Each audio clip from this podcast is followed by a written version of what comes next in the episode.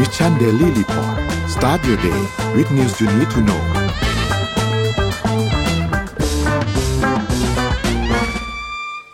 สวัสดีครับยินดีต้อนรับเข้าสู่ Mission Daily Report ประจำวันที่วันนี้วันที่ 10 แล้วนะครับ มกราคม 2566 นะครับ วันนี้คุณอยู่กับพวกเราสองคนตอน7โมงถึง8โมงเช้า สวัสดีพี่อ้อมครับ สวัสดีค่ะ ครับ วันนี้ยังมืดๆอยู่เลยนะฮะ ข้างนอกฟ้ายังไม่ค่อยสว่างเลยนะครับ7โมงแล้วนะครับ นี่นนท์เปิดม่านนน setting ที่บ้านนนท์ทุกอย่างอะเท่าเดิมทุกวันนะเปิดไฟเท่าเดิมเปิดม่านเท่าเดิม แต่วันนี้จะมืดเป็นพิเศษ เพราะว่าข้างนอกยังไม่ค่อยสว่างใช่ใช่เราต้องพกเราถึงต้องเปิดไฟอันนี้ขึ้นมาเพื่อจะได้เห็นเพราะมันมืดยังไม่ค่อยสว่างสักเท่าไหร่นะครับอะเดี๋ยววันนี้นนท์พาไปอัปเดตเรื่องราวต่างๆกันคือจริงๆวันนี้ต้องบอกว่ามีมีเรื่องให้คุยกันเนี่ยค่อนข้างเยอะนะพี่อ้อมเนาะวันนี้มีมีหลายประเด็นเลยที่อยากจะพูดคุยกันนะครับ ไม่ว่าจะเป็นประเด็นเรื่องของ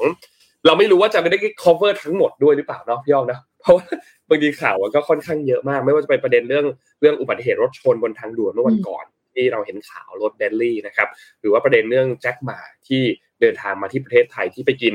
ไข่เจียวเจ๊ไฝใช่ไหมครับ ที่เราเห็นภาพถ่ายรูปกันเนาะซึ่งก็ยังไม่รู้ว่าจริงๆแล้วเบื้องลึกเบื้องหลังเนี่ยแจ็คหมามาทำอะไรที่ประเทศไทยนี่ต้องรอติดตามกันอีกทีหนึ่งเนาะรวมถึงที่จีน การที่นักท่องเที่ยวเดินทางมาถึงที่ไทยแล้วเมื่อวานนี้คุณหมอหนูเนาะหมอหนูอ คุณอนุทินชาญวิรกุลรองนายกรัฐมนตรี แล้วก็รัฐมนตรีกระทรวงสาธารณสุขก็เดินทางไปรับนักท่องเที่ยวจีนด้วยเมื่อวานนี้นะครับ รวมถึงที่สหรัฐที่การเมืองปั่นป่วนพอสมควรนะครับกับการเลือกประธานสภาคนใหม่ซึ่งตอนนี้ได้แล้วนะครับแล้วก็มีอีกหลายเรื่องเลยที่วันนี้เราจะพูดคุยกันนะครับ เดี๋ยวเราไปดูตัวเลขกันก่อนครับพี่ออมครับ ครับผม ตัวเลขล่าสุดนะครับเซตบ้านเราบวกมา 1.03%ซึ่งก็ถือว่าเคลื่อนมาพอสมควรเลยนะครับ 1,691.12 นะครับ ถัดมาครับหุ้นต่างประเทศครับหุ้นต่างประเทศนะครับดาวโจนส์ครับบวก 2.13%นะครับ NASDAQ บวก 2.28%นะครับ NYSE ครับบวก 2.06%นะครับฟุตซี่100 ครับติดลบ 0.03%แล้วก็หังเสงครับบวก 1.89%นะครับซึ่งบวกมาทั้งกระดานในบวกมาพอสมควรเลยนะครับ ถัดมาครับ ราคาน้ำมันดิบครับก็ปรับตัวขึ้นครับ WTI ครับอยู่ที่ 3.39%นะครับที่เพิ่มขึ้นมานะครับ Brent ครับ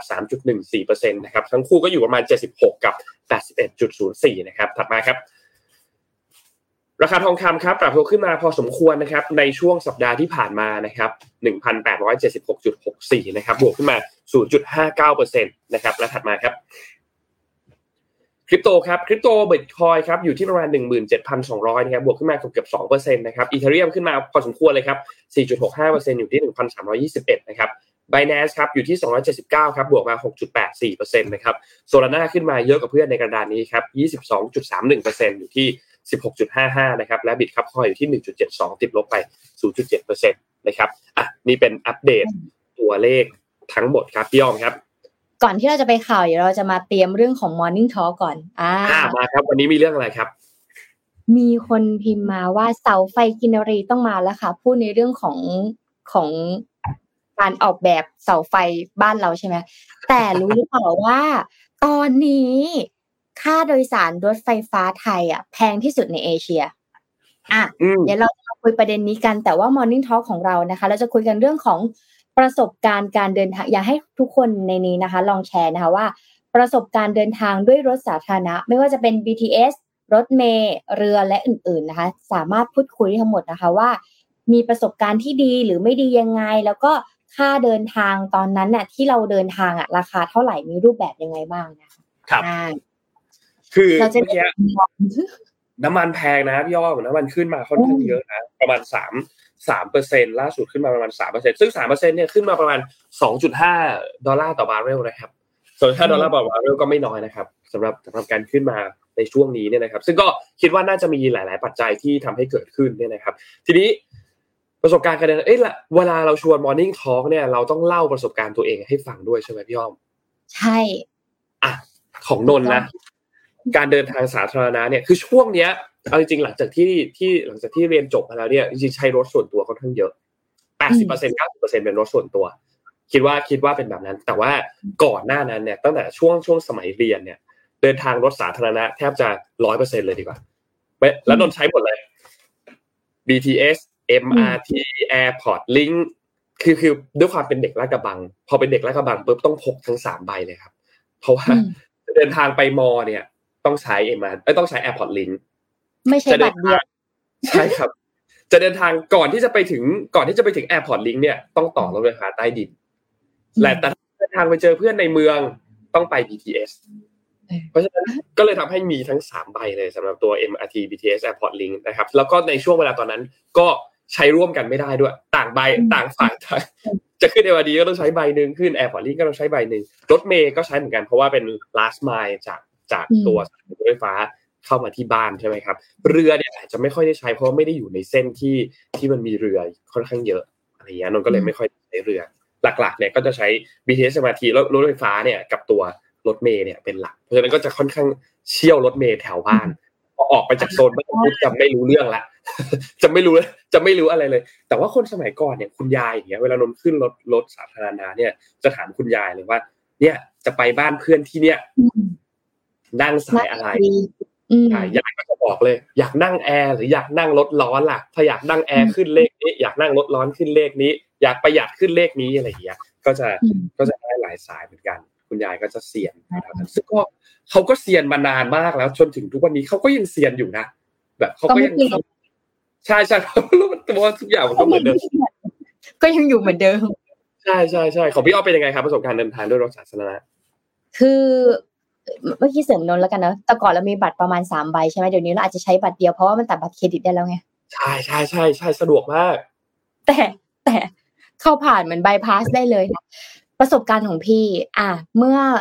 ศุกร์เสาร์อาทิตย์ที่ผ่านมา พี่อยู่พัทยาใช่ไหมแล้วก็พี่ก็ไปกรุงเทพไปจัดงานแคมป์เด็กอะไรอย่างเงี้ยเชื่อไหมทุกครั้งที่เข้ากรุงเทพอะต้องใส่แฮชแท็กเลยนะเข้ากรุงเทพทีไรมอไซค์ทุกทีก็ เราอะไม่เอารถมา เพราะเรารู้ว่ามันไปไหนไม่ค่อยได้อะเราจัดงานที่ซีคอนศรีนครินทร์ใช่ไหมซีคอนศรีนครินทร์เนี่ยคือมันมี BTS แต่ว่าทางที่มันจะไปอะรถมันติดมากอะ ต่อให้เรียกแกร็บแบบ Grab เป็นรถยนต์นะ เรียกโบ๊ทอย่างเงี้ย หรือว่าเรียกคือรถก็ติดเมื่อเทียบกับเวลาที่เราต้องเสียไปอะ แล้วอ้อมทุกครั้งที่คือถ้าเห็นอ้อมนั่งมอไซค์ก็ไม่ต้องเป็นอะไรนะคะเป็นสไตล์ของอ้อมนะคะในในกรุงเทพมหานครนะแบกของ นั่งมอไซค์แล้วก็รถติดมาก คือต้องถ้าไม่นั่งมอไซค์อะอย่างต้องบอกว่าวินมอไซค์เนี่ยถ้าเป็นวินสาธารณะทั่วไปอะมันแพงใช่ไหมแต่พอเราเรียกโบ๊ทอย่างเงี้ย ระยะทางประมาณสองสามกิโลอะสี่สิบาทเองอะคือมันถูกมากนะ จนเราต้องให้ทิปอืม แล้วถ้าไม่มีมอไซค์อาจจะไม่ถึงงาน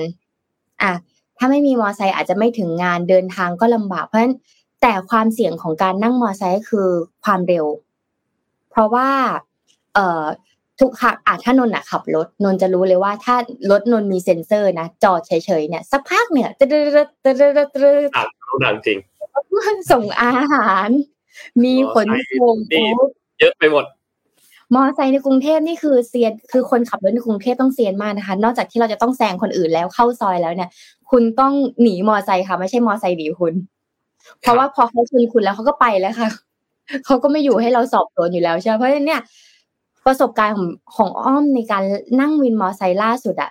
โอเค จัดเวลาได้เร็วแต่คือคือความปลอดภัยและเฉพาะฝุ่นเนี่ย คือนั่งเสร็จปุ๊บเนี่ยคอนี่คือตีบเลยนะคอแห้งเลยเพราะว่าฝุ่นเนี่ยมันเยอะมากนะแล้วก็มันมีช่วงที่มันลงอุโมงค์มอใจคันนี้ก็ไม่ได้พาขึ้นอุโมงค์ข้างบนนะเขาพาเขา เขาไม่ได้พาขึ้นข้างบนแต่ว่าเขาพาลอดอุโมงค์ข้างล่างอะเพิ่งรู้เหมือนกันว่าอุโมงค์ข้างล่างที่รถผ่านตลอดอะ มันร้อนมาก มันไม่มีอากาศเลยค่ะ เออเนาะเนี่ยใช่มันไม่เออเออเออเออไม่ได้สังเกต เพราะว่าเราปกติเราจะอยู่ในรถยนต์ตลอด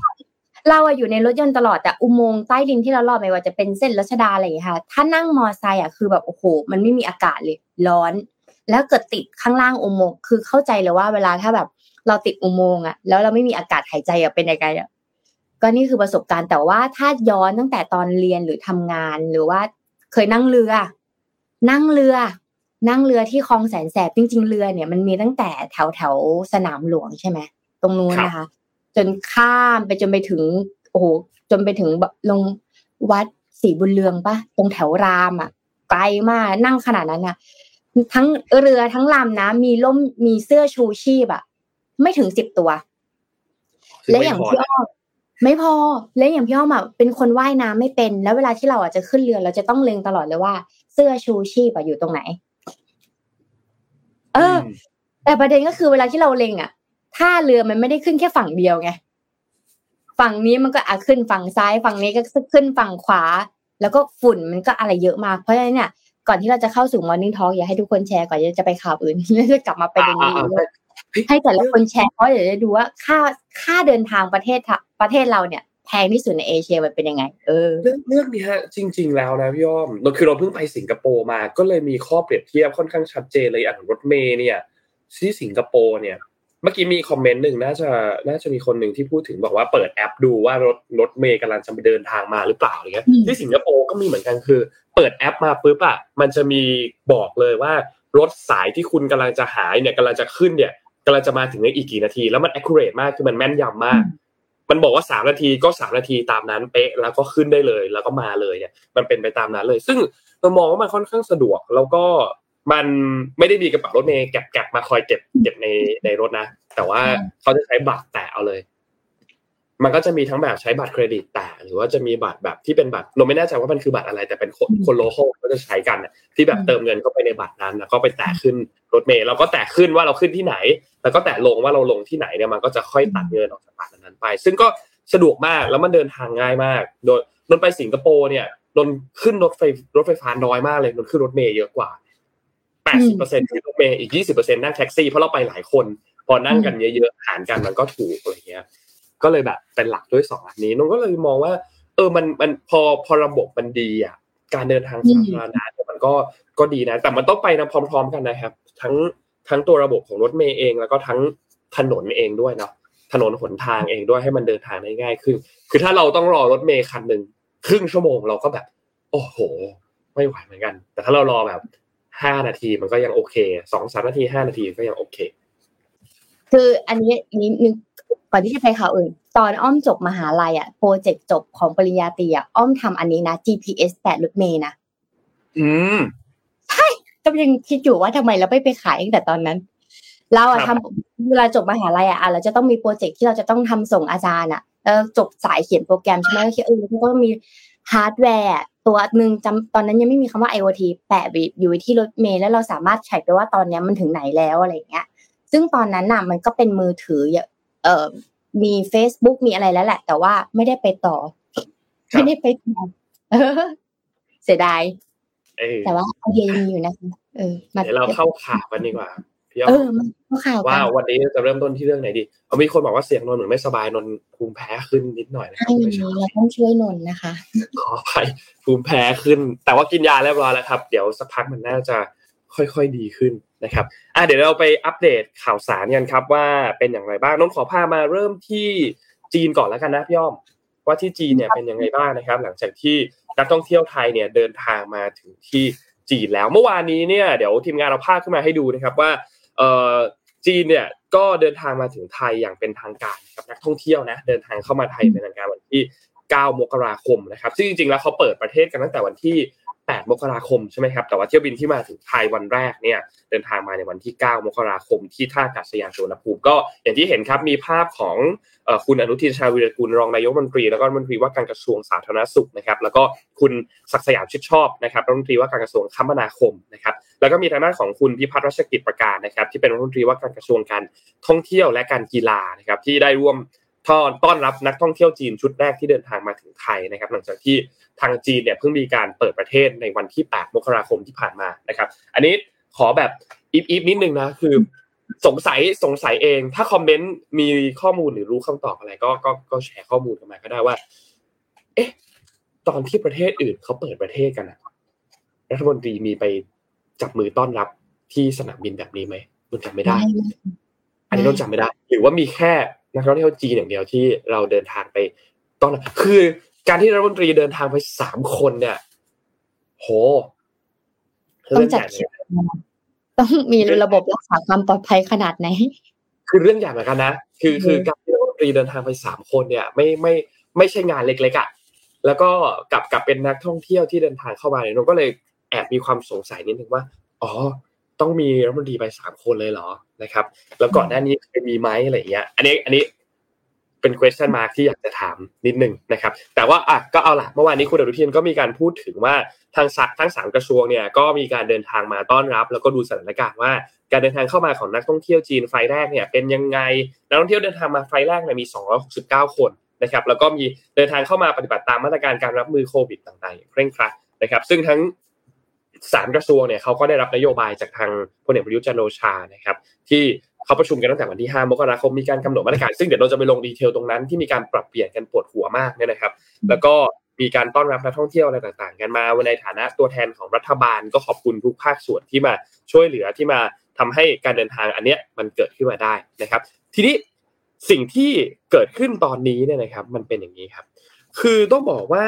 การเดินทางเข้ามาในครั้งนี้ของนักท่องเที่ยวจีนเนี่ยนะครับ ก่อนหน้านี้เนี่ยถ้าใครจำได้เนี่ยมันมีการเปลี่ยนแปลงมาตรการการรับนักท่องเที่ยวนะครับ คือมาตรการชุดใหม่ที่ออกมาวันที่ 5 มกราคมเนี่ยเขาบรรส่งผลกระทบต่อนักท่องเที่ยวต่างประเทศชาติอื่นค่อนข้างเยอะ คืออังกฤษสแกนดิเนเวียเยอรมนีฝรั่งเศสรัสเซียเนี่ยเขาก็กังวลว่า ไอ้นักท่องเที่ยวที่เดินทางเข้ามา ไม่ว่าจะเดินทางมาในกรุงเทพในกระบี่พังงาภูเก็ตต่างๆนี่นะครับจำเป็นที่จะต้องมีการตรวจนู่นตรวจนี่เช็คเอกสารเช็คเอกสารนี่นะครับ สุดท้ายแล้วเนี่ยคุณอนุทินเองเนี่ยก็มีการระบุบอกว่ามีมติยกเลิกการตรวจเอกสารได้รับวัคซีนครบ 2 เข็ม กับนักท่องเที่ยวตามมาตรการที่ออกมาก่อนหน้านี้แล้ว เนื่องจากเห็นว่า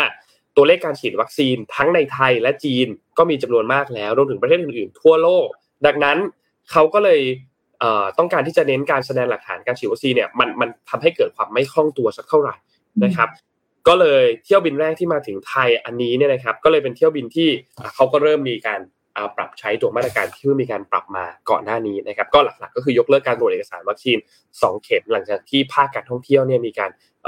ขอให้ทบทวนเรื่องนี้กันอีกครั้งหนึ่งนะครับ ทีนี้ ภาคการท่องเที่ยวเขากังวลเรื่องอะไรคือจริงแล้วสาระสำคัญเรื่องนี้เนี่ยนะครับ หลักๆเนี่ยมันมีหนังสืออันหนึ่งที่ออกมาจากสมาคมธุรกิจท่องเที่ยว จังหวัดภูเก็ตที่เสนอต่อรัฐบาลของพลเอกประยุทธ์เนี่ยนะครับ แล้วก็เสนอมาเนี่ยลงวันที่วันที่ 7 มกราคม เขาบอกว่าไอการประกาศเอ่อที่เพิ่งประกาศออกมาเนี่ยมันฉุกเฉินเกินไป คือประกาศวันนี้แล้วอีกวันสองวันมีการปรับใช้เลยเนี่ยควรอย่างน้อยจะมีระยะแจ้งล่วงหน้านิดนึง จะได้ทำให้ทุกคนเนี่ยสามารถที่จะปรับตัวได้ ลูกค้าบางส่วนเนี่ยออกเดินทางมาแล้ว แล้วไม่ได้เอาตัวใบรับรองการฉีดวัคซีนมา ซึ่งถ้าหากว่ามันมีมาตรการต่างๆ แบบนี้เนี่ยเขาอาจจะถูกปฏิเสธให้ขึ้นเครื่องบินได้นะครับเขาก็กังวลว่าลูกค้าบางส่วนที่อาจจะไม่ได้ฉีดวัคซีนเนี่ยจะไม่สามารถเดินทางได้บริษัทท่องเที่ยวเอง ก็ต้องทำการทำเรื่องคืนเงิน ซึ่ง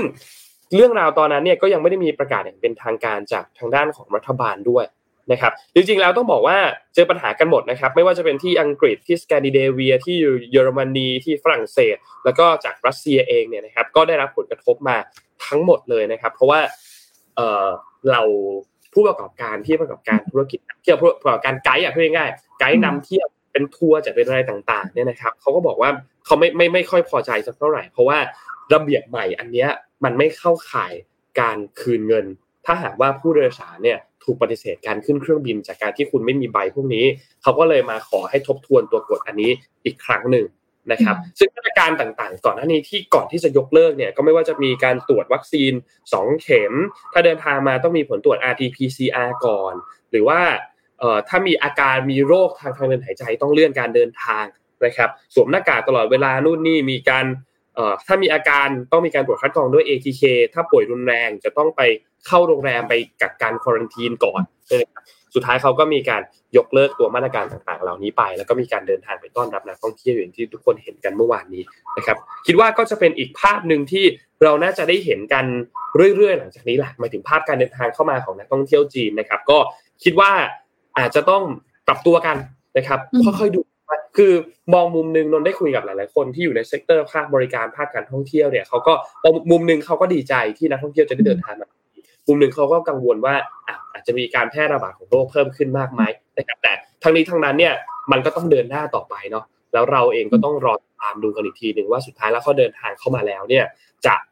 มีนู่นนี่ที่เปลี่ยนแปลงไปมากน้อยแค่ไหนอันนี้ต้องรอติดตามดูนะครับ อีกอันหนึ่งที่อยากจะพาทุกคนดูนิดนึงคือ ประเด็นเกี่ยวกับเรื่องของราคาน้ำมันหลังจากที่จีนเปิดประเทศ พอดีว่าเรื่องนี้มันเชื่อมกันพอดีก็เลยอยากจะพูดต่อเนื่องกันมานะครับ ถ้าเราดูราคาน้ำมันเนี่ยเราจะเห็นว่าราคาน้ำมันยังไม่ได้ดีดตัวกลับไปสูงมากอะอย่างที่เราเห็นเมื่อตอนช่วงต้นรายการมันบวกขึ้นมาประมาณ 3%ก็จริงประมาณ 2.5 ดอลลาร์ต่อบาร์เรลก็จริงนะครับ แต่ว่าก่อนหน้านี้เนี่ยเขาคาดการณ์กันว่าการเปิดประเทศของจีนเนี่ยน่าจะทำให้ความต้องการน้ำมันเนี่ยมันดีดตัวขึ้นพอมันดีดตัวขึ้นก็จะผลักดันทำให้ราคาน้ำมันในตลาดโลกเนี่ยมันสูงขึ้นตามเหมือนกันนะครับ แต่ว่านับตั้งแต่ช่วงต้นปีที่ผ่านมา อันนี้ก็ประมาณ 10 วันเนี่ยนะครับ ราคาน้ำมันเนี่ยยังไม่ได้กันไม่มีไม่ได้มีการแบบโดดขึ้นมาอย่างที่เราคาดการณ์กันไว้มากขนาดนั้น แถมยังเจอกับปัญหาปริมาณการซื้อขายที่เบาบางลงด้วยนะครับ โดยในช่วงที่ผ่านมาเนี่ยน้ำมันก็จะวิ่งวิ่งอยู่ในระดับประมาณ7 7ถึง80 ต้นๆแถวๆนี้นะครับ ยังไม่ได้หนีไปจากช่วงนี้มากนะครับ ซึ่ง จริงๆแล้วก็มีหลายเหตุผลครับ ไม่ว่าจะเป็นเรื่องของสภาพอากาศอย่างที่สหรัฐที่โรงกลั่นน้ำมันหลาย ๆ จุดต้องมีการยุติการผลิตนะครับหยุดการผลิต ส่วนหนึ่งก็หยุดหยุดการผลิตไปจนถึงช่วงสัปดาห์แรกของปี 2023 เลยเพราะว่าอากาศมันหนาวมากนะครับสองเลยคือเศรษฐกิจโลกเองมันก็ค่อย ๆ ชะลอตัวที่สหรัฐที่ยุโรปที่จีนเองก็ยังคงชะลอตัวพร้อม ๆ กันอยู่นะครับ เศรษฐกิจจีนเองก็ ตกต่ำมากในช่วงปลายปีที่ผ่านมานะครับ แม้ว่าจะมีสัญญาณการฟื้นตัวแล้วในช่วงที่ผ่านมา แต่ว่าพอเราไปดูตัวเลขการผลิตต่างๆ ของที่สหรัฐเนี่ยนะครับ หลาย ๆ อย่างก็ต่ำลงหดตัวนะครับ ตัวเลขการผลิตในยุโรปในเดือนธันวาคมเองก็ลดลงเช่นเดียวกันนะครับ เพราะฉะนั้นก็ทำให้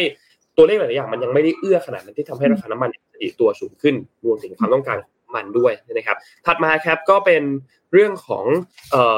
ค่าตัวตัวตัว WTI ครูเนี่ยนะครับมันมีตัวสัญญาณน้ำมันดิบ West Texas เนี่ยนะครับที่ทะลุเหนือค่าเฉลี่ย 50 วันในช่วงสั้น ๆ ก่อนที่จะปรับตัวลงนะครับก็เป็นการเคลื่อนไหวที่กระตุ้นการขายทางเทคนิคมากขึ้นนะครับโดยแหล่งข่าวเนี่ยก็มีข้อมูลจาก Bloomberg อันหนึ่งนะครับที่เป็นบริษัทที่ปรึกษาด้านการซื้อขายสินค้าโภคภัณฑ์ก็ได้มีการขายน้ำมันไปในช่วงที่ราคาลดลงในช่วงวันพุธที่แล้วที่ผ่านมา นะครับก็เป็นปัจจัยหนึ่งที่ทำให้ราคาน้ำมันดิบเนี่ยลดลงรวมถึงความเสี่ยงต่ออุปทานในจีนเองก็ยังมีอยู่พอสมควรในช่วงนี้นะครับ เพราะฉะนั้นก็ยังไม่ได้ทำให้ราคาน้ำมันเนี่ยมันมีการดีดตัวขึ้นอย่างที่มีการคาดการณ์กันไว้ก่อนหน้านี้นะครับว่าน่าจะอยู่ในช่วงประมาณนี้เจ็ดสิบถึงแปดสิบไปอีกสักพักหนึ่งจนกว่าจะมีสัญญาณที่ชัดเจนว่าจีนฟื้นตัวมาอย่างเต็มที่แล้ว รวมถึงเศรษฐกิจถดถอยที่ฝั่งยุโรปฝั่งสหรัฐไม่ได้รุนแรง กันไว้ ถ้ามันเป็นแบบนั้นเรามีโอกาสที่จะเห็นราคาน้ำมันดิบที่มันปรับตัวเพิ่มสูงขึ้นนะครับ ก็รอติดตามกันดูครับว่าหลังจากนี้จะเป็นอย่างไรครับยอมครับ อืมถือว่าเป็นข่าวดีที่นักท่องเที่ยวจีนมาเมืองไทยแล้วกันเนาะแล้วก็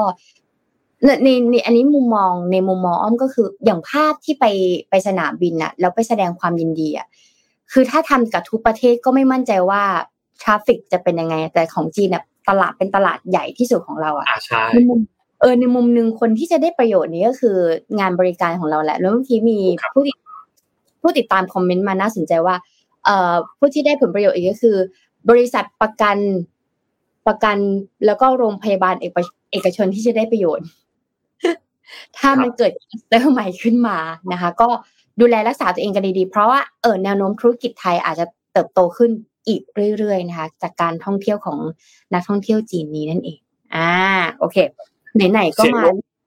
เสียงนกของเราเองนะครับ ขออภัยครับมีคนถาม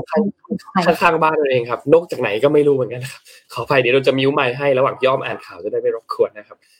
โอเค อันไหนๆก็ไปน้ำมันอยากจะพาไปดูข่าวหนึ่งนะคะ ก็ใครเชื่อว่าทุกคนในนี้เคยดู Transformer อ่า และ Transformer รถสีเหลืองของเราคืออะไร ที่เราดูในหนังอะชื่อว่า Bumblebee อ่าถูกต้อง ถ้าหนุ่มได้ตอบพี่ต้องแย่แน่ๆ Bumblebee Bumblebee ทำอะไรได้มั่ง Bumblebee เนี่ยก็คือเรานั่งเป็นในรถแล้วเขาก็คุยกับเราใช่ไหมอ่าเขาก็จะพาเราไปนู่นไปนี่ใช่ไหมแล้วก็บางทีเขาก็กลายร่างเป็นหุ่นยนต์นะคะ แต่ถ้ารถคันนั้นน่ะ สามารถมีจริง ๆ โดยเฉพาะแบรนด์ของ BMW นั่นเองค่ะ แต่ว่าแปลงร่างไม่ได้นะคะ ทุกคน BMW เนี่ยได้เปิดตัวรถไฟฟ้า เปลี่ยนสีได้ 32 สีค่ะ พร้อมระบบ AI นะคะ ที่เพิ่มปฏิสัมพันธ์นะคะ ให้กับลูกค้านะคะ เพราะว่าถ้าเราพูดถึงเรื่องของรถยนต์ในอนาคตเนี่ยเราจะคิดว่าเป็นรถที่มันบินได้ รถที่มันว้าวๆใช่ไหมคะ หรือว่ารถที่แบบไร้คนขับที่เราได้เห็นหลายๆแบรนด์นะคะ แต่สำหรับ BMW เนี่ยเขาออกแบบมาเพื่อให้เราอะมีปฏิสัมพันธ์ที่สนุกขึ้น คนขับนั่นเองนะทั้งทั้งรถแล้วก็คนขับ ซึ่งตัวซีรีส์นี้นะคะ ชื่อว่า BMW i Vision D โดยคำว่า D เนี่ยย่อมาจาก Digital Emotional Experience เพราะว่ารถเนี่ยเป็นรถในอนาคตที่มุ่งให้คนขับสนุก แล้วก็ enjoy กับการขับรถนั่นเองนะคะ เริ่มจากอะไรเริ่มจากระบบ AI ค่ะ ที่สามารถพูดคุยกับคนขับได้ตั้งแต่ยังไม่เปิดประตู จริงๆมันมีวิดีโอนะ เรารู้สึกว่ารถมันว้าวมากเลยเหมือนเราเดินไปเฮ้ย สวัสดีรถอันเลิบอกว่า สวัสดีอ้อมเป็นยังไงบ้างวันนี้ คือไม่ได้พูดเป็นภาษาแบบภาษา paragraph AI เป็น robot อ่านึกออกไงสบายดีไหมเหมือนบับบีนั่นเองอะเออเรารู้สึกว่าอันเนี้ยสนุกดีนะคะ ซึ่งเราสามารถคุยกับเขาตั้งแต่เรายังไม่เปิดประตู เพราะรถปกติรถที่มันเป็นระบบ AI ต้องเปิดประตูก่อนนะชาร์จรถแล้วถึงเราเราถึงจะสามารถคุยกับเขาได้ อันนี้คือบอกกับในแอปเลยว่า เอ้ยเธอ ฉันจะถึงรถแล้วนะ เธออยู่ตรงไหน ฉันจะไปหาอะไรอย่างเงี้ย พอเราไปเสร็จปุ๊บ เราสามารถคุยกับเขาก่อนที่จะจับพวงมาลัยนะคะ แล้วก็กระจกฝั่งคนขับเนี่ยสามารถแสดงอวตารของผู้ขับ เพื่อการต้อนรับอย่างเป็นส่วนตัวนะ ก็จะมีหน้านนท์ที่เป็นลูกอวตารของนนท์ขึ้นมาเองเป็นการทักทายนะ รวมไปถึงลูกเล่นอย่างไฟหน้ารถที่แสดงปฏิกิริยาความรู้สึกของเจ้าของได้ว่าตอนนี้เจ้าของรู้สึกยังไงดูอยู่เช็ค feeling ได้ว่าตอนนี้เรามีอาการยังไงบ้างว่านนท์เป็นภูมิแพ้หรือเปล่าเนี่ยนะคะส่วนไฮไลท์ที่หลายคนจับตามองก็คือภายนอกของ BMW i Vision Dee เนี่ย ที่สามารถเปลี่ยนสีได้มากถึง 32 สีค่ะ การเปลี่ยนสีได้มากถึง 32 สี ไม่ใช่เปลี่ยนทั้งคันเป็นสีเหลืองทั้งคันเป็นสีส้มนะคะแต่เปลี่ยนได้แบบนี้ค่ะ แดง เขียว เหลือง เอ่อฟ้าม่วง เปลี่ยนเป็นเฉดแบบนี้ได้นะคะ แล้วก็เอ่อเทคโนโลยีพิเศษจากการเปลี่ยนสีเนี่ยประกอบด้วย e-ink ถึง 240 แผงค่ะ แค่กดปุ่มเดียว ผู้ขับก็สามารถเปลี่ยนสีรถยนต์ภายนอกได้อย่างทันทีนะคะแล้วก็จะเลือกสีเดียวหรือว่าสลับหลาย ๆ สีได้ก็ทำได้หมดเลยนะทั้งยังเปลี่ยนสีได้แบบครอบคลุมตั้งแต่ตัวรถหน้าต่างกระจังหน้าจนไปถึงล้อรถก็สามารถเปลี่ยนสีได้ด้วยค่ะ มากไปกว่านั้นนะคะ ภายในรถเนี่ยยังมีหน้าจอแสดงผลและข้อมูลที่ครอบคลุมถึงคอนโซลหน้ารถนะคะ ระบบตรวจจับวัตถุ 3 มิติแบบเรียลไทม์รวมถึงระบบ BMW Mixed เอ่อ Reality Slider แผงหน้าปัด ที่ช่วยให้ผู้ขับขี่ตั้งค่าดิจิตอลที่ฉายหน้าบนหน้ากระจกได้แบบสี่ระดับนะคะวิสีนี้สวยมากเลยเป็นตารางหมากรุกเพื่อผสมผสานโลกจริง และภาพจำลองเข้าด้วยกันนะคะทำให้ผู้ขับเนี่ยสามารถสัมผัสโลกเสมือนจริง และประสบการณ์ดิจิตอลแบบเต็มรูปแบบระหว่างขับรถได้นะคะ ซึ่งตอนนี้ขายหรือยังยังไม่ขายค่ะ เป็นตัวโมเดลนะคะ เพราะว่าจะคาดการและจะเริ่มผลิตนะคะ โมเดลรถไฟฟ้านี้เนี่ยในปี 2025 ถือเป็นไอเดียที่สร้างความเป็นมนุษย์มากขึ้นซิงส์กับเป็นความเป็น emotional intelligent มากขึ้นนะคะ แล้วก็มีในเรื่องของความอัจฉริยะหุ่นยนต์มากขึ้น เครื่องยนต์มากขึ้นนั่นเองนะคราวนี้เราจะมีมามาดูกันว่า เอ๊ะแล้วมันจะดีไหม คือตอนที่อ้อมดูวิดีโอเนี่ย มันจะเป็นในรูปแบบขับไปด้วยอะแล้วเหมือนเล่นเกมไปด้วยอะอันนั้นน่ะคือตกใจเหมือนกันนะ เหมือนเหมือนนนกำลังขับรถอยู่แล้วเอ้ยวันนี้เราเราอยากขับรถสนุกจังเลย แล้วจอ จอของหน้ารถอะค่ะ มันจะมีพวกดอกไม้ใบไม้ลอยขึ้นมาอย่างเงี้ย แล้วนนก็จะขับรถด้วยโอ้โห อะไรเนี่ยมันคืออะไรมันน่าสนุกจังเลย แล้วเราก็คิดว่าถ้าเราเป็นคนขับรถจริงเราจะเอนจอยขนาดนั้นไหมโอ้โหน่าสนุกจังเลยโครม เราเราคงเอนจอยแบบนั้นไม่ได้ทุกวันด้วยครับใช่เราเออ มันจะดีมแล้วที่สำคัญคือ ข้อดีอะเราเราอาจจะมองว่าข้อดีคือมันมีความแปลกใหม่ มันเป็นความสดใสบนท้องถนนมันรู้สึกว่าอยากให้เราขับรถไปข้างนอก enjoy กับการขับรถใช่ป่ะแต่ในประเทศไทยนั้น โดยเฉพาะกรุงเทพเราจะ enjoy ขนาดนั้นไหมเอ้ยแต่การเล่นเกมอาจจะช่วยได้นะ บนรถอะเพราะว่ารถมันติดอยู่แล้วไงแต่บางทีมันอาจจะมีข้อเสียเช่น สิ่งที่อ้อมมองนะคือเขาอาจจะทำในทางที่ผิดอย่างเช่นการก่อคดี เพราะว่ารถเราอะมันเปลี่ยนสีได้ เออ อยู่เหมือนหนังเรื่องเจมบอลก็ได้อะขับรถอยู่เด้อเด้อเด้อเด้อเด้อเปลี่ยนรถเปลี่ยนสีเปลี่ยนแบบเปลี่ยนล้อจ้ะลอดอุโมงค์มาเป็นสีเข้าอุโมงค์มาสีดำออกอุโมงค์มาค่ะเป็นสีแดงอย่างเงี้ยนะเออมันจะเป็นการโจรกรรมแบบไฮโซโดยใช้ BMW นะคะซีรีส์ Vision Dee นี้นะ แล้วก็แล้วอีกอันนึงที่ที่น่าน่าสนใจก็คือว่ามันมันสามารถรู้ว่าเราอารมณ์อะไรอยู่อะ แล้วเวลาที่เราตอนที่ดูวิดีโอมันคุยกับเราเลยว่าตอนนี้ใครกำลังแชทหาเราอยู่ ใครกำลังคุยกับเราอยู่ ใครกดไลค์เรา ใครกดเลิฟเรา ตอนนี้คุณหิวหรือยังแถวนี้มีอะไรบ้าง มันกลายเป็นว่าตัว AI ตัวเนี้ยรู้ความรู้สึกของเราหมดเลยว่าเราต้องการอะไรแล้วมันเป็น Data กลางที่มันสามารถทำอะไรกับเราก็ได้นะคะ หรือแม้แต่ถ้าสมมติว่านนกำลังขับรถอยู่แล้วเฮ้ยเหมือนไส้มอไซคันนี้จังเลยอย่างเงี้ยรถสามารถตอบสนองได้นะว่าจะทำยังไงกับรถมอไซคันนี้เออ เพราะฉะนั้นแล้วเนี่ย เออ ปาดเลยไหมอาจจะสมมติว่าเอไอจะบอกปาดเลยไหมหรือว่าจะแค่บีบแต่เฉยๆคุณไม่ต้องตัดสินใจอย่าเราตัดสินใจให้อาบีบไปเลยแล้วกันอะไรอย่างเงี้ยซึ่ง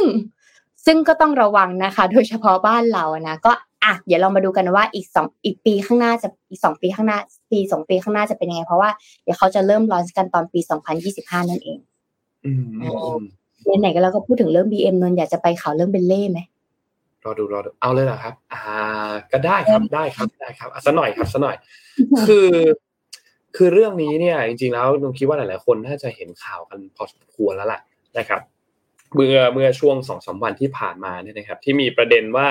มีรถหรูบนทางด่วนเนี่ยนะครับขับชนรถมีสองคันเลยโดนทั้งสองคันเลยมีทั้งรถเก๋งอีกคันหนึ่งแล้วก็มีรถ รู้สึกว่าจะเป็นรถดับเพลิงใช่ไหมพี่อ้อมอืม น่าจะเป็นรถดับเพลิงนะครับ ซึ่งก็มีความเสียหายเกิดขึ้นนะครับ ทีนี้คือประเด็นเรื่องนี้เนี่ยมันมีมีมีหลายเรื่องที่พอเราอ่านข้อมูลข่าวแล้วเราก็ เอ๊ะทำไมเป็นแบบนั้นนะเอ๊ะทำไมมันเกิดเหตุแบบนั้นนะ คือเราเราเราเราไม่สามารถเอาคลิปมาให้ดูได้ แต่เอาละมันเป็นเหตุการณ์ที่เกิดขึ้นในบนบนบนทางด่วนนะครับ คือ เหตุการณ์ที่เกิดขึ้นเนี่ยมันเกิดขึ้นประมาณช่วงช่วงเที่ยงคืนนะครับ ตอนนั้นเนี่ยก็อยู่บนทางทางพิเศษนะครับ บนทางถนนเส้นสุขสวัสดิ์เนี่ยนะครับ ก็รถคันหนึ่งเขาเล่าเล่าในมุมมองให้ฟังเนี่ยนะครับ ว่าเขาก็ขับมาแล้วแล้วก็เห็นภาพว่ามีรถยนต์เบลลี่เนี่ย สีดำขับมาเร็วมากแล้วก็แซงทางซ้ายวิ่งบริเวณแบบเขาเรียกว่าอะไรไหลทางอะครับ วิ่งมาทางซ้ายแล้วก็ขับมาค่อนข้างเร็วมาก แล้วสุดท้ายก็ไปชนกับรถยนต์ มิ t ซูบิชิปาเจโร่สีดำที่เป็นป้ายแดงเนี่ยนะครับ ซึ่งพอเราไปดูข้อมูลมาทีหลังก็คนว่าไอ้ที่ออกเป็นป้ายแดงอยู่ตอนนั้นเนี่ยเพราะว่าเพิ่งออกรถมา 20 กว่าวันเท่านั้นเองนะครับ แล้วก็โชคดีมากที่บนรถคันนั้นเนี่ยนะครับ มีคนอยู่เนี่ยห้าคนแล้วก็มีเด็กอีกคนนึงนะครับ ไม่มีใครเสียชีวิตมีแต่ได้รับบาดเจ็บนะครับมีมีมีคนหนึ่งที่บาดเจ็บแขนหัก แล้วก็เอ่อท่านอื่นๆเนี่ยเป็นแบบบาดเจ็บเล็กน้อยนะครับ ซึ่งโชคดีมากนะครับ แต่ว่าตัวรถยนต์เนี่ยถ้าจะเห็นก็คือ ค่อนข้างสภาพค่อนข้างหนักพอสมควรเหมือนกันนะครับทีนี้พอหลังจากที่รถยนต์ตัวมิ t ซูบิชิมันพลิกคว่ำเรียบร้อยแล้วเนี่ยก็เสียหายพอสมควรเนี่ยนะครับ รวมถึงตัวตัวรถดับเพลิงเองก็ได้รับความเสียหายหนักมากเหมือนกันนะครับ ซึ่งก็เจ้าหน้าที่ต่างๆ ผู้บาดเจ็บต่างๆก็ได้รับการถูกส่งตัวไปยังโรงพยาบาลใกล้เคียงนะครับ ส่วนผู้ขับขี่รถยนต์รถเบลลี่เนี่ยนะครับ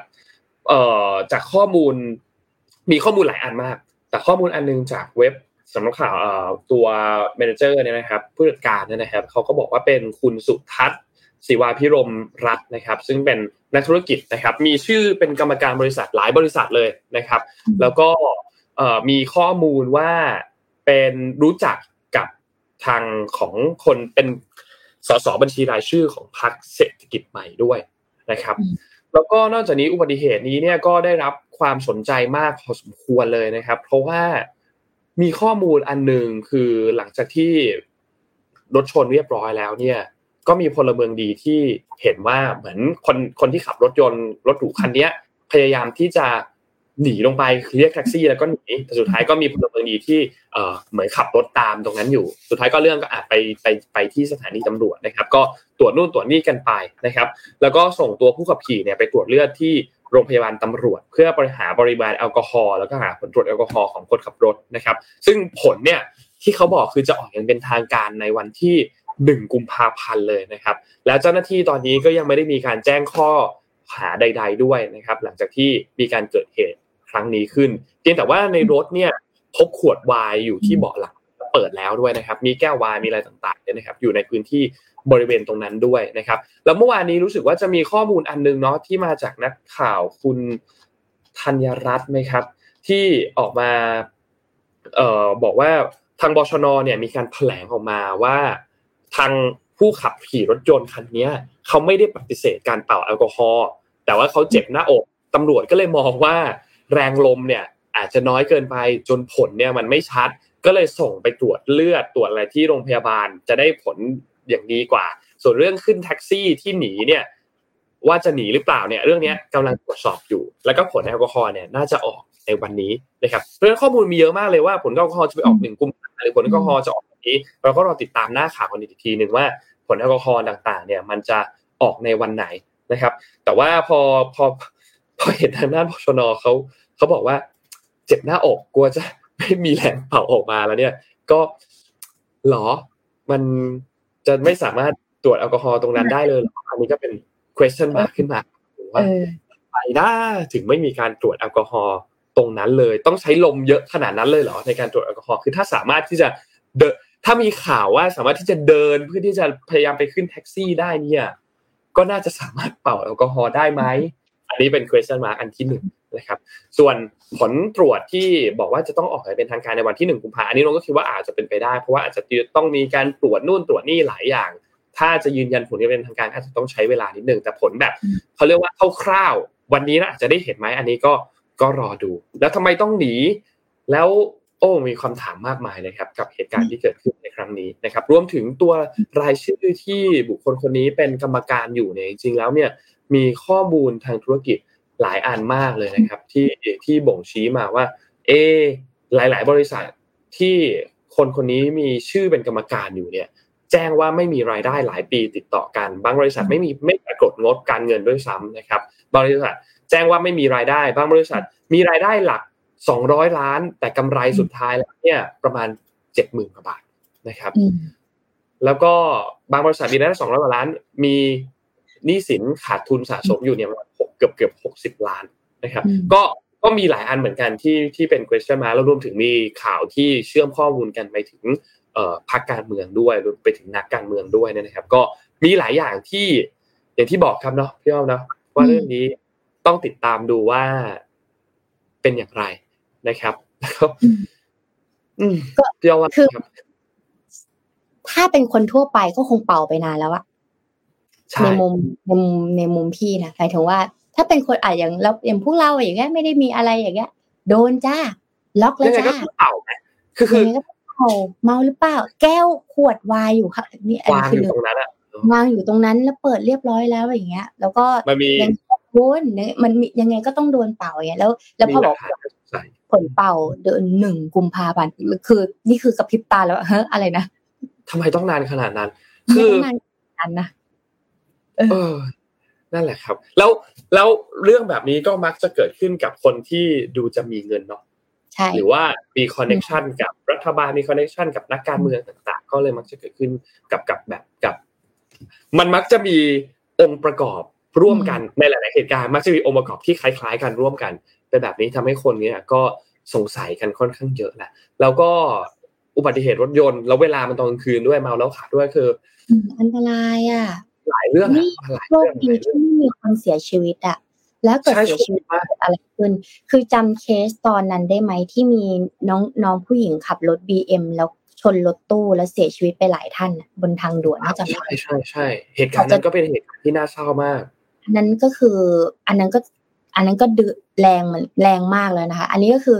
โดยเฉพาะช่วงเนี้ยเลือกใกล้เลือกตั้งเนี่ย โอ้โห ถ้าดูในโซเชียลเนี่ยมีการสาวจ้ะ พักโอ้โหโยงกันยับเลย ความอันนี้แบบโหยิ่งกับเกมการเมืองยิ่งกว่าสงครามนางงามตอนนี้ คืออันนี้ต้องต้องอยากให้รัฐบาลหรือว่ากฎหมายเราอะเข้มงวดหน่อย เพราะว่าสุดท้ายแล้วอะคนที่เราเราจะกลายว่าเราจะเป็นคนที่เราไม่สามารถจะพึ่งพาได้กับใครได้อะมันที่ไหนมันก็ไม่ปลอดภัยเลย เพราะว่าสุดท้ายแล้วความปลอดภัยอยู่ไหนอะต่อให้เราขับรถดีๆแล้วจะมีคนมีเงิน ชนเราแล้วไม่มีอะไรเกิดขึ้นอย่างเงี้ย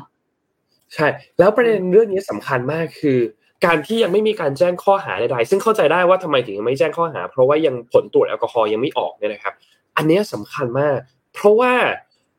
การที่ผู้ขับขี่แล้วมีอุบัติเหตุเกิดขึ้นแบบนี้เนี่ยนะครับ ถ้าหากว่าจะแจ้งข้อหาอะไรต่างๆเนี่ยอะหลักๆมันอาจจะมีข้อหาเออยกตัวอย่างเช่น ขับขี่รถยนต์โดยประมาทใช่ไหมครับ หรือเป็นข้อหาเมาแล้วครับสองข้อนี้โทษแตกต่างกันชัดเจนนะครับ ถ้าเป็นขับขี่โดยประมาทเนี่ยโทษมันจะเบากว่าเมาแล้วขับชัดเจน เพราะฉะนั้นอันนี้ก็เป็นสิ่งที่สังคมตั้งตั้งคำถาม ตั้งข้อสงสัยว่าทำไมถึงไม่มีการตรวจแอลกอฮอล์ที่รวดเร็วกว่านี้ มันจะมีการมีการแบบ มันจะมีอะไรหลังบ้านไหมที่เรามองไม่เห็นนะพูดง่ายๆนะครับ เพราะฉะนั้นอยากให้ทุกคนเนี่ยติดตามเรื่องนี้กันอย่างใกล้ชิดมาก ๆเลยนะครับ เพราะว่าถ้าไม่งั้น ถ้ามันปล่อยถูกปล่อยผ่านไป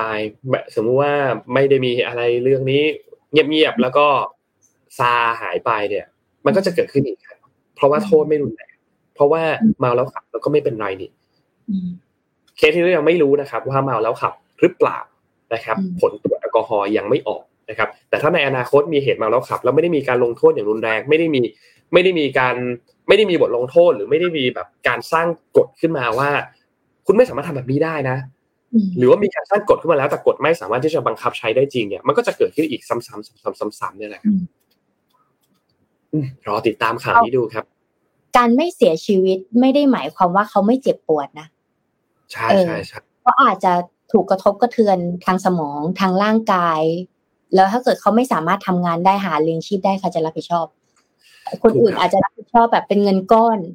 ล้านหนึ่งเผลอๆเดี๋ยวต่อรองเดี๋ยวอะไรอีกอะไรอย่างเงี้ยเดี๋ยวไม่จบอะไรเงี้ยสุดท้ายแล้วคนสูญเสียคนอื่นอยู่ดีที่เขาไม่ได้ทำอะไรผิดเนี่ยอันนี้ถ้าแบบจะเป็นคนมีตังก็ต้องมีศีลธรรมด้วย จะได้มาขึ้นยืนนะคะอะไหนๆก็ไหนๆละเรามาทาง Morning Talk ครับเอาเรื่องนี่นี่เราไปเรื่องรถประมาณสามข่าวข่าวนี้ก็เป็นเรื่องรถเหมือนกันแต่เป็นเรื่องของรถโดยสารนั่นเองนะคะ คราวนี้อย่าให้ทีมงานขึ้นรูปมาแล้วเราจะมาดูว่า เออ มันแตกต่างกันจริง ๆ นะ ประเทศเรากับประเทศอื่น อ่า ประสบการณ์การเดินทางด้วยรถสาธารณะ ไม่ว่าจะเป็น BTS รถเมล์เรือเล่นอื่น มีประสบการณ์กันยังไงบ้างนะคะ แล้วก็ลองแชร์กันมาระหว่างนี้นะ เพราะว่าอ้อมจะพามาดูว่า ล่าสุดบริษัทขนส่งเมืองชนกรุงเทพนะคะกรุงเทพจำกัดมหาชนนะปรับขึ้นอัตราค่าโดยสารรถไฟฟ้า BTS จากเดิม 16 ถึง 44 บาทนะคะ ปรับเป็น 17 บาทถึง 47 บาทจำนวน 24 สถานีค่ะ แล้วก็เมื่อวันที่ 1 มกราคมที่ผ่านมานะคะ ประชาชนเนี่ยก็เริ่มเออบอกว่าค่าโดยสารทำไมแพงจัง แล้วก็มันไม่ได้สอดคล้องกับค่าแรงขั้นต่ำเพียงแค่ 300 กว่าบาท แล้วมี 2 ประเด็นนะ ประเด็นแรกเลยก็คือ ค่ารถแพงขึ้นกับประเด็นที่สองคือค่าแรงนะคะ ซึ่ง ทางนี้ก็เลยได้มีการรวบรวมเปรียบเทียบอัตราค่ารถโดยสารนะคะ แต่ละประเทศนะคะ ในสิบประเทศในโซนเอเชียต้องขอบคุณเอ่อขอบคุณ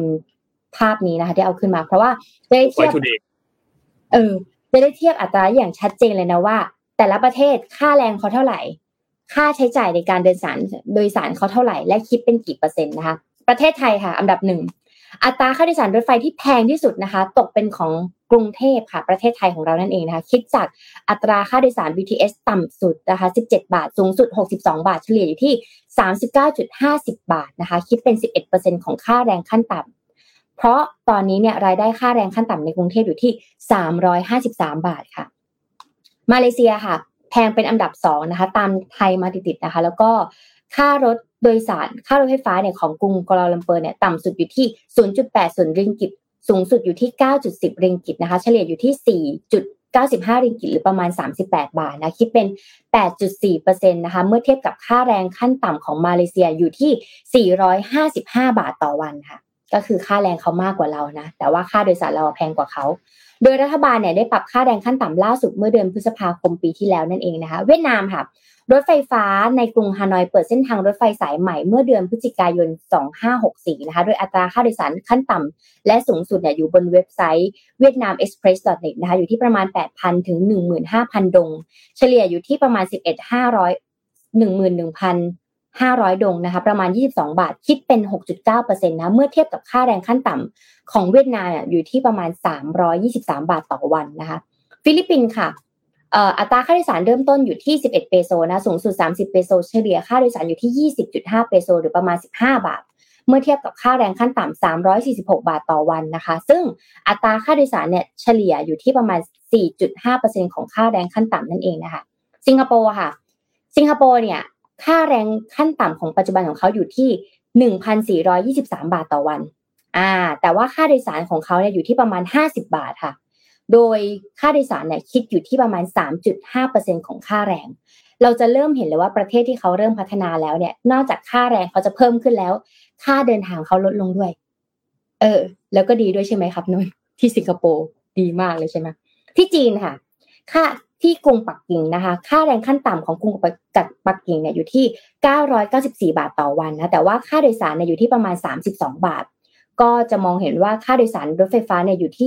3.2%ของค่าแรงนะคะ เพราะว่ารถไฟฟ้าในกรุงปักกิ่งเนี่ยมีอัตราค่าโดยสารเริ่มต้นอยู่ที่ 3 หยวนใน 6 กิโลเมตรแรกนะคะ แล้วเขาก็เก็บไปเรื่อยๆนะแต่ว่าก็อยู่ที่ประมาณ 32 บาทนั่นเอง ไต้หวันค่ะ ค่าแรงขั้นต่ำอยู่ที่ 1,553 บาทต่อวันนะคะ แต่ว่าค่ารถไฟฟ้าเนี่ยอยู่ที่ประมาณ 47 บาทค่ะ คิดเป็น3%นะคะของค่าแรงขั้นต่ำนะ เพราะว่ารถไฟฟ้าของไทเปเนี่ยมีอัตราค่าโดยสารต่ำสุดอยู่ที่ประมาณ 20 ดอลลาร์ของไต้หวัน แล้วก็สูงสุดอยู่ที่ 65 ดอลลาร์ของไต้หวันนั่นเองสองประเทศสุดท้ายค่ะ ญี่ปุ่น ญี่ปุ่นเนี่ยค่าแรงขั้นต่ำรายวันของกรุงโตเกียวอยู่ที่ประมาณ 2,194 บาทต่อวันค่ะ เยอะนะ เยอะมากเลยนะ แต่ว่าค่ารถไฟเนี่ย หรือค่าเดินทางเนี่ยอยู่ที่ประมาณ 62 บาท คิดเป็น 2.9%ของค่าแรงนะคะ แล้วก็ประเทศสุดท้ายค่ะอินโดนีเซีย ค่าแรงขั้นต่ำอยู่ที่มีอัตราค่าโดยสารเริ่มต้น 2,500 รูปีนะคะถึง 10,000 รูปี เฉลี่ยอยู่ที่ประมาณ 6,250 รูปี หรือประมาณ20หรือประมาณ 13 บาทนะคะ คิดเป็น 25%ของค่าแรงขั้นต่ำนะคะ ก็นี่ค่ะ แต่ละประเทศนะคะ เอเชียบ้านเรา 10 ประเทศนี้นะ เราจะได้เห็นแล้วว่า เออ ประเทศที่เขาพัฒนาแล้ว เออค่าแรงก็เยอะขึ้น แต่ค่าสาธารณูปโภคอย่างการเดินทางเนี้ยลดลงนะคะ ก็จะเห็นได้ว่า เขาไม่ได้ลดลงแบบลดลดราคาเพื่อให้คนได้ใช้นะแต่ลดลงแล้วคุณภาพดีด้วยอะอย่างถ้าเราไปญี่ปุ่นคือคือมันไม่ใช่แบบว่า เอ้ย คุณได้เงินเยอะ แล้วคุณ เอ่อค่าโดยสารคุณลดลง แต่ว่าคุณภาพชีวิตในการโดยสารไม่ดีไม่ใช่นะคุณภาพคุณภาพในการโดยสารก็ดีด้วยไง ระบบการจัดการก็ดีด้วยไงแล้วคนน่ะก็อยากจะใช้รถโดยสารเพราะมันดีไงมันไม่มีมลภาวะ มันเดินทางสะดวก มันรู้สึกปลอดภัย แล้วมันก็รู้สึกว่านั่งแล้วอะไม่เป็นอันตรายนั่งนั่งแล้วไม่ใช่ว่าจะมีแบบอย่างที่นนบอกมีเอ่อคนเก็บตัวรถเมล์แล้วก็บกขอคว้าหน่อยออกขวาผ่านหัวเราอะไรเงี้ยใช่ปะครับ โมเมนต์แบบนั้นไหมหรือว่านั่งอยู่ดีๆรถสายสายแปดนะคะอ่าสายแปดแล้วก็เคยนั่งนะสายแปดที่ไรนี่คือ ถ้าทำเวลานี่สายแปดนี่คือครองใจนะ แต่ว่าถ้าแบบเรื่องของปลอดภัยเนี่ยคือแบบตามนั้นแหละครับ ต้องกลัว เพราะฉะนั้นเนี่ยนี่ก็คือระบบสาธารณูปโภคของต่างประเทศนะคะ ที่มาเปรียบเทียบกันกับค่าแรงในแต่ละประเทศนั่นเองอืมค่ะนั่นแหละครับ นั่นแหละครับ นนพามาอีกข่าวหนึ่งครับพี่อ้อมเป็นข่าวประชาสัมพันธ์นิดนึงครับ เชื่อว่าหลาย ๆ คนช่วงต้นปีแบบนี้น่าจะมี New Year Resolution เกี่ยวกับเรื่องของสุขภาพกันเนาะวันนี้ก็มีข่าวหนึ่งที่อยากจะมาเล่าให้ทุกคนฟังคือกรมอนามัยของกระทรวงสาธารณสุขเนี่ยนะครับแล้วก็บริษัท Purple Ventures จำกัดเนี่ยผู้พัฒนาและให้บริการแอปพลิเคชัน Robinhood ที่เราคุ้นเคยกันนะครับเขามีการจับมือร่วมกันนะครับรณรงค์ให้คนไทยสุขภาพดี คือให้ประชาชนเนี่ยสามารถที่จะเลือกและสั่งเครื่องดื่ม หวานน้อยได้ แล้วก็มีการเมนูพวกชูสุขภาพที่ลดหวานมันเค็มได้แล้วนะครับ ผ่านตัวแอปพลิเคชัน Robinhood นะครับ ซึ่งทางด้านนายแพทย์ สุวรรณชัย วัฒนายิ่งเจริญชัยนะครับอธิบดีกรมอนามัยเนี่ยครับเขาก็บอกว่า คือเขาไปเก็บข้อมูลมา แล้วก็พบว่ากลุ่มคนวัยทำงานเนี่ยนะครับ มักจะมีปัญหาเรื่องสุขภาพนะครับ ซึ่งปัญหาเหล่านี้เนี่ยจะเกิดขึ้นจากการบริโภคอาหารที่ไม่ดีนั่นแหละ เช่น มีรสชาติหวานเกินไป มันเกินไปเค็มเกินไป แล้วก็ไม่ค่อยออกกำลังกายนะครับคือมันมีสถิติมาเลยตั้งแต่ปี 60 ถึงปี 62 เนี่ยพบว่าคนไทยเนี่ยบริโภคน้ำตาลทราย 2.5 ถึง 2.6 ล้านตันต่อปีนะครับ แล้วก็คนไทยเนี่ยดื่มเครื่องดื่มผสมน้ำตาลเฉลี่ยเนี่ยสามแก้วต่อวัน นอกจากนี้เนี่ยยังพบว่าบริโภคเกลือโซเดียมเนี่ยมากกว่า 3,636 มิลลิกรัมต่อคนต่อวัน ซึ่งมันเกินเกณฑ์กำหนดไปพอสมควรเหมือนกันคือเกณฑ์กำหนดเนี่ยอยู่ที่ 2,000 มิลลิกรัมต่อวันนะครับ ซึ่งก็ทำให้อัตราการเสียชีวิตจากโรคไม่ติดต่อเรื้อรังแนวโน้มเนี่ยมันจะเพิ่มสูงขึ้นนะครับไม่ว่าจะเป็นโรคมะเร็งนะครับ โรคหลอดเลือดสมองนะครับ แล้วก็โรคหัวใจขาดเลือด นะครับ ก็เป็น 3 อันดับที่มีเออเป็นเขาเรียกว่าแนวโน้มมันค่อนข้างสูงอยู่แล้วเนาะสำหรับผู้เสียชีวิตนะครับอัตราเสียชีวิตเนี่ยมันค่อนข้างสูงนะครับ แล้วก็จากพฤติกรรมต่างๆเนี่ยที่ที่นนท์เล่าให้ฟังเมื่อกี้เนี่ยเขาก็เลยมีการขับเคลื่อนตัวนโยบายหวานน้อยสั่งได้ แล้วก็เมนูชูสุขภาพ ก็เลยจับมือร่วมกับโรบินฮูดให้สอดคล้องกับไลฟ์สไตล์ของคนไทยในปัจจุบันที่ส่วนใหญ่เนี่ยมีการสั่งอาหาร food delivery กันมากขึ้นนะครับทางด้านคุณเสียหน้าล่ำซำเลยครับ ประธานเจ้าหน้าที่บริหารบริษัท Purple Ventures นะครับจำกัดและผู้พัฒนาให้บริการแอปพลิเคชัน Robinhood นะครับก็บอกว่าหลังจากที่การแพร่ระบาดของโควิดเนี่ยมันสิ้นสุดลง คือจะบอกว่าสิ้นสุดลงก็ไม่ใช่หรอก แต่มันหลังจากที่หนักๆไปแล้วเนี่ยนะครับ ประชาชนเองก็หันมาใส่ใจสุขภาพกันมากขึ้นนะครับ แล้วก็นิยมสั่ง อาหารผ่านทาง food delivery กันมากขึ้นโรบินฮูดเขาก็เลยให้ความสำคัญกับทั้งความสะดวกความรวดเร็วในการให้บริการรวมถึงสุขภาพของลูกค้าด้วยที่ได้รับอาหารที่ดีนะครับเขาก็ได้มีการร่วมมือกันกับกระทรวงสาธารณสุขกรมอนามัยเนี่ยครับก็เป็นการสนับสนุนนโยบายภาครัฐ เพิ่มทางเลือกให้ร้านอาหารนะครับโดยร้านค้าที่มีเมนูหวานน้อยเนี่ยก็ตอนนี้ก็เพิ่มมากขึ้นนะครับมีอาหารที่ดีต่อสุขภาพ แล้วก็ได้รับการรับรองจากกรมอนามัย ก็จะเอามาไว้ในแอปพลิเคชันโรบินฮูดให้ทุกท่านเนี่ยสามารถที่จะสั่งอาหารได้นะครับ แล้วก็ช่วยสร้างโอกาสนะครับสร้างงานสร้างรายได้ให้กับไรเดอร์ด้วยนะครับก็คิดว่าน่าจะเป็นอีกหนึ่งการจับมือที่ดีเลยล่ะหวานน้อยสั่งได้นะครับ ร่วมกับกรมสุขภาพมีเมนูชูสุขภาพเข้ามาเนี่ยนะครับ ยังไงก็ขอบคุณข้อมูลจากโรบินฮูดด้วยนะครับ แล้วก็ขอบคุณข้อขอบคุณการจับมือกันครั้งนี้ของกรมอนามัยกับบริษัท Purple Ventures นะครับ อีกอันนึงที่อยากจะเล่าให้ทุกท่านฟังนะครับ คือพอดีว่าช่วงต้นเนี่ยเราคุยกันเกี่ยวกับเรื่องของจีนค่อนข้างเยอะเนาะเกี่ยวกับการเปิดประเทศของจีนนะครับ ก็เลยอยากจะพาทุกท่านมาดูนิดนึงว่า ตอนนี้ตลาดหุ้นของจีนเนี่ยมันมีอะไรน่าสนใจบ้างนขอต่อเนื่องกันไปเลยนะครับ คือต้องบอกว่าตอนนี้มีข้อมูลอันนึงจาก SCBCO เนี่ยนะครับเขาได้มีการปรับมุมมองการลงทุนของตลาดหุ้นจีนเนี่ยเป็นบวกนะครับ โดยให้น้ำหนักตลาดหุ้นที่เป็น เอแชร์จากการเปิดเมืองเปิดประเทศที่เร็วกว่าที่เขาคาดการณ์กันไว้นะครับรวมถึงมาตรการการกระตุ้นเศรษฐกิจที่จะหนุนให้การบริโภคเนี่ยฟื้นตัวนะครับทาง SCB CIO เขาก็เลยคาดว่าธนาคารกลางจีนเนี่ยจะมีการผ่อนคลายนโยบายทางการเงิน จะมีการปรับลดอัตราการสำรองของธนาคารพาณิชย์ลงในช่วงครึ่งปีแรก แล้วก็มีแนวโน้มที่จะออกมาตรการการสนับสนุนธุรกิจที่เป็นกลุ่มเปราะบางแล้วก็กลุ่มเป้าหมาย โดยกลุ่มธุรกิจที่น่าจะได้รับประโยชน์เนี่ยก็จะมีกลุ่มอินเทอร์เน็ต กลุ่มธุรกิจท่องเที่ยว กลุ่มสายการบิน กลุ่มบริการร้านอาหาร กลุ่มสุขภาพ หรือว่าพวก healthcare นะครับแต่ด้านของดรกำพลอดิเรกสมบัตินะครับผู้อำนวยการอาวุโส และหัวหน้าทีม SCB Chief Investment Office นะครับหรือว่า SCB CIO เนี่ยเขาก็บอกว่าจริงๆ แล้วเนี่ยทาง SCB CIO เนี่ยเขามีการปรับมุมมองการลงทุนที่มีต่อตลาดหุ้นจีนนะครับโดยมีมุมมองแบบเป็น positive กับตลาดหุ้น A share แล้วก็มีมุมมองค่อนข้างเป็นบวกคือ slightly positive กับ ตลาดหุ้นจีนแบบ H share นะครับทางเขามองว่าการเปิดประเทศครั้งนี้เนี่ยมาจากแรงกดดันหลายเรื่องนะครับไม่ว่าจะเป็นประเด็นเรื่องของตัวเลขเศรษฐกิจที่ชะลอตัวลงค่อนข้างเยอะ การชุมนุมประท้วงในช่วงเดือนพฤศจิกายนที่ผ่านมานะครับซึ่งช่วงแรกเนี่ยเขาคาดว่าจำนวนผู้ติดเชื้อเนี่ยแน่นอนมันจะเพิ่มขึ้นอยู่แล้วนะครับจากความกังวลเกี่ยวกับประเด็นเรื่องของโควิดนะครับแต่เขามองว่าอันนี้มันจะเป็นโอกาสที่ดีสำหรับการลงทุนในระยะข้างหน้านะครับ สำหรับปัจจัยบวกอื่นๆเนี่ยที่ทำให้ตลาดหุ้นจีนมีความน่าสนใจในการลงทุนมากขึ้นเนี่ยคือการที่ทางการจีนเนี่ยผ่อนผ่อนคลายตัวนโยบายทางการเงิน แล้วก็การคลังซึ่งจะมีต่อเนื่องสำหรับระยะถัดไปหลังจากนี้ด้วยนะครับรวมถึงธนาคารกลางจีนเองก็จะผ่อนคลายนโยบายทางการเงิน เพิ่มเติมอีกนะครับอย่างที่เล่าให้ฟังเมื่อกี้นะครับส่วนนโยบายเรื่องของอสังหาริมทรัพย์เนี่ยนะครับซึ่ง คาดว่าเดี๋ยวพรุ่งนี้นนน่าจะเล่าให้ฟังเกี่ยวกับเรื่องของนโยบายสังหาริมทรัพย์รวมถึงเรื่องของการสะสม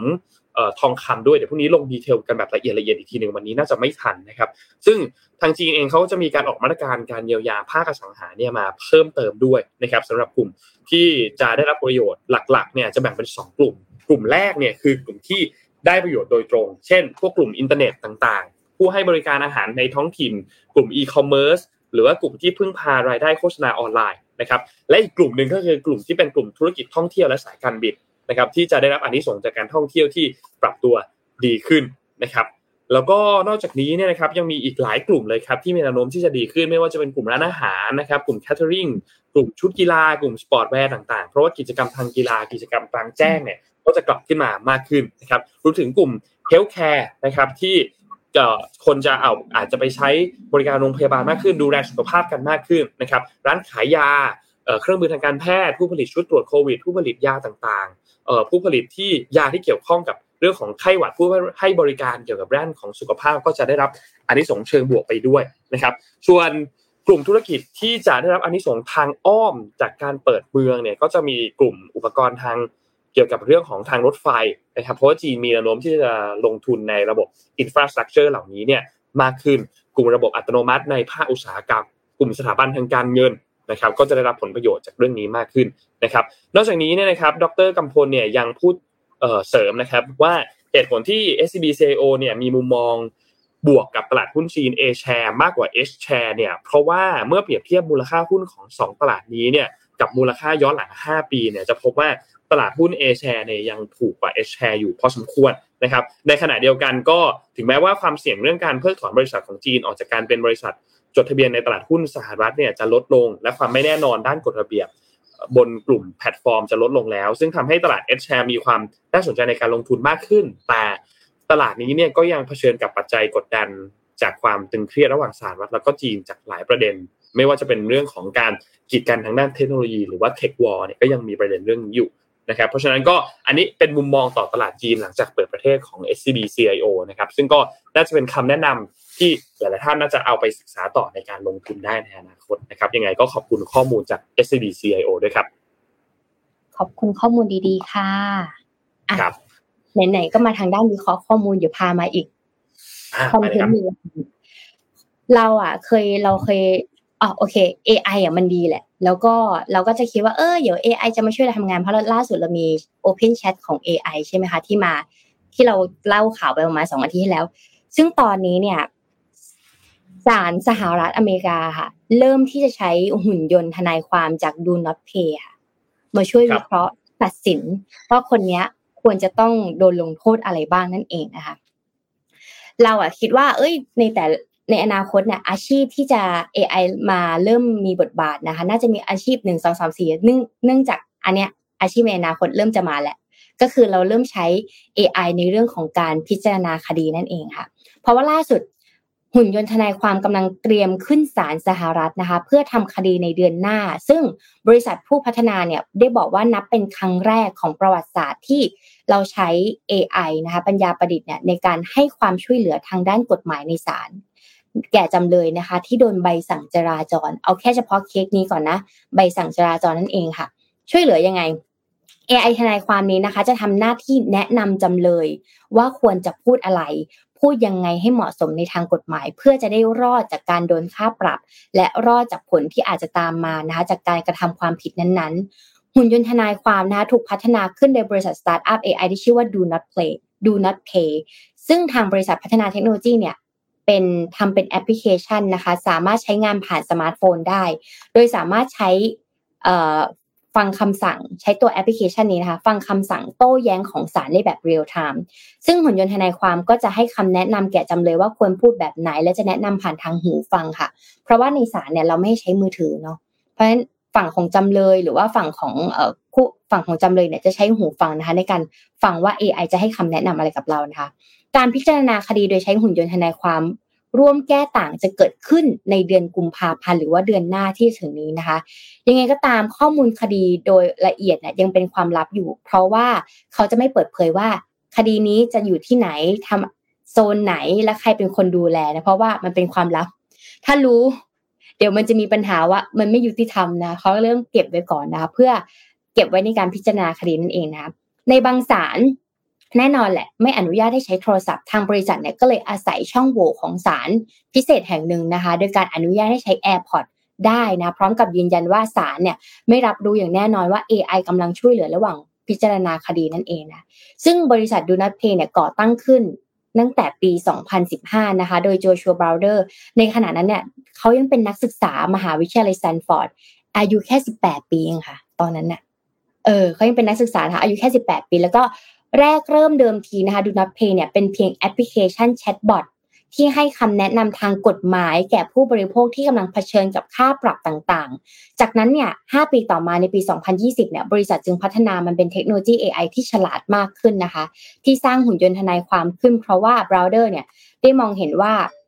ผู้พัฒนาเนี่ย อยากจะช่วย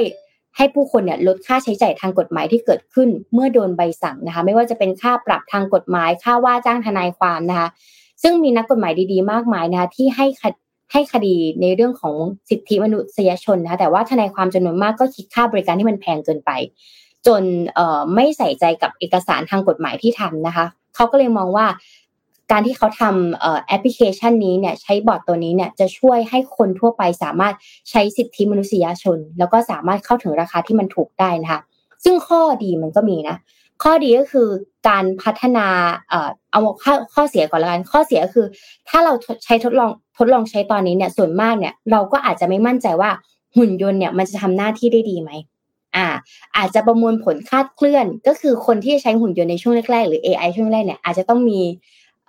วินิจฉัยญาณนิดนึงว่าเราจะควรจะเชื่อเขาดีหรือเปล่า เพราะว่าสุดท้ายแล้วข้อมูลที่ AI บอกเราอะ มันเป็นข้อมูลที่เราอะป้อนให้เขานะคะ เพราะฉะนั้นอาจจะต้องคิดนิดนึงนะคะ แล้วก็หุ่นยนต์เนี่ยอาจจะยังไม่มีประสบการณ์คิดวิเคราะห์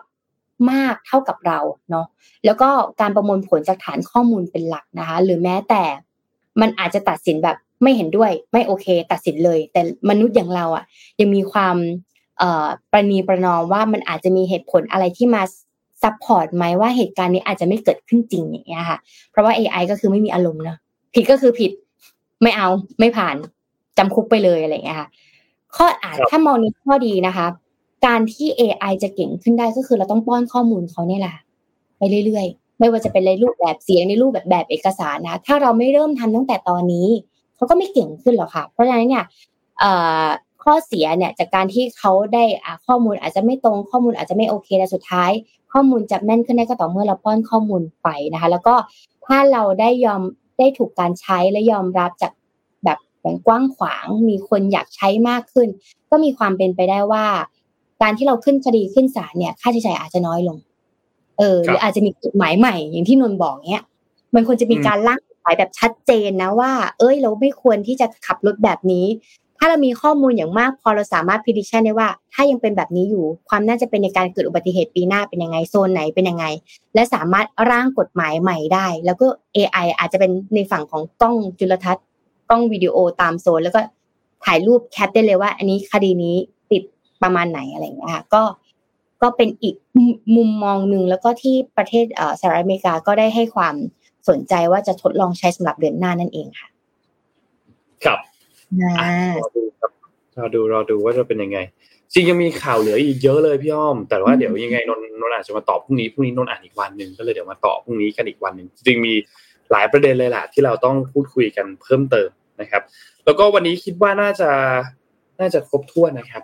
ก็เข้มข้นพอสมควรนะมาต่อเข้มข้นกันพอสมควรวันนี้ก็หวังว่าจะมีการคืบหน้าในประเด็นข่าวของ เหตุอุบัติเหตุรถชนที่เราพูดถึงกันเมื่อกี้เนาะไม่ว่าจะเป็นตัวผลตรวจแอลกอฮอล์หรือว่าหลักฐานนู่นนี่ต่างๆ ที่มันชัดเจนมากยิ่งขึ้นนะครับ ก็หวังว่าจะจะชัดเจนมากยิ่งขึ้นหลังจากนี้นะครับ รวมถึงประเด็นช่วงนี้มันใกล้เลือกตั้งด้วยแหละนะครับ อีกไม่กี่เดือนก็ก็เลือกตั้งแล้ว เมื่อวานนี้ทางด้านของพลเอกประยุทธ์เองก็มีการเปิดตัวกับพรรคใหม่รวมไทยสร้างชาติใช่ไหมครับ ที่มีการไปเปิดตัวใหม่ในที่ที่ มียืนอยู่ข้างหน้า แล้วก็มีสมาชิกพรรคยืนอยู่ข้างหลังพูดถึงประเด็นต่างๆ ที่ที่มาเข้าร่วมพรรคนี้มีไลฟ์พอสมควรเหมือนกัน ซึ่งเมื่อวานนี้เนี่ยเอาตรงนนนนยังไม่ได้ไปดูตัวไลฟ์อันนี้เนาะแต่ว่าเห็นพี่พี่ตุ้มหนุ่มเมืองจันเนี่ยโพสต์แล้วว่า เมื่อวานนี้เนี่ยการไลฟ์สดเปิดตัวของพลเอกประยุทธ์จันโอชาของพรรครวมไทยสร้างชาติเนี่ยนะครับ ก็มี หลายอันเหมือนกันโดยเฉพาะอย่างยิ่งคือการประสัยของพลเอกประยุทธ์นะครับ ที่ต้องเขาบอกว่า ถ้าใครที่นั่งดูจนจบเนี่ยต้องใช้ความสามารถสูงเหมือนกันในการจับประเด็นจากเนื้อหาที่พลเอกประยุทธ์เนี่ยปราศัยคือ ตอนแรกเนี่ยพี่ตุ้มบอกว่านึกว่าจะมีการใช้สคริปที่เตรียมมา เพราะว่าซีนนี้ก็เป็นอีกซีนหนึ่งที่สำคัญทางการเมือง แต่ว่าก็คล้ายๆอย่างที่ทุกท่านเห็นพลเอกประยุทธ์แถลงแหละครับ แรกๆก็จะพูดในสคริปต์อยู่สักพักหนึ่งสักพักก็จะถลายออกนอกสคริปต์มีการพูดคุยหยอกล้อต่างๆ กับคนที่มาเชียร์ตอนนั้น พอนึกอะไรไม่ออกก็จะพูดถึงรักชาติ พูดถึงทุกคนเป็นคนไทย พูดถึงรักทุกคน พูดถึงหัวใจรักประชาชน แล้วก็จะกลับเข้าสคริปต์แล้วก็จะฟังยากนิดหนึ่งจะไม่ค่อยปฏิปต่อนิดหนึ่งนะครับ แล้วก็มีการตะโกนชื่อพักเป็นเป็นระยะระยะนะครับ ที่พูดถึงพักของรวมไทยสร้างชาตินะครับ ก็เป็นอีก หนึ่งการปราศัยทางการเมืองที่เหนือความคาดหมาย อันนี้พี่ตุ้มพูดไว้นะครับ ก็รอดูครับว่าพักใหม่ของพลเอกประยุทธ์เนี่ยนะครับจะเป็นอย่างไร เพราะว่าเมื่อวานนี้มีกระแสข่าวว่าสมัครเป็นสมาชิกพักแล้ว แต่ยังไม่ได้บอกว่าเป็นแคนดิเดตนายกนะครับ อันนี้ก็รอติดตามข่าวกันไปอีกต่อไปว่าจะเป็นอย่างไรนะครับคิดว่าวันนี้น่าจะครบถ้วนครับยังไงขอบคุณทางด้านของ SCB ครับผู้สนับสนุนแสนใจดีของเรานะครับ ขอบคุณ SCB มากๆนะครับ แล้วก็ขอบคุณท่านผู้ฟังทุก ๆ ท่านด้วยนะครับ ที่ติดตาม Mission Daily Report นะครับยังไงพบกันใหม่อีกครั้งหนึ่งในวันพรุ่งนี้นะครับ วันนี้เราสองคนลาไปก่อนครับ สวัสดีครับ สวัสดีค่ะ Mission Daily Report start your day with news you need to know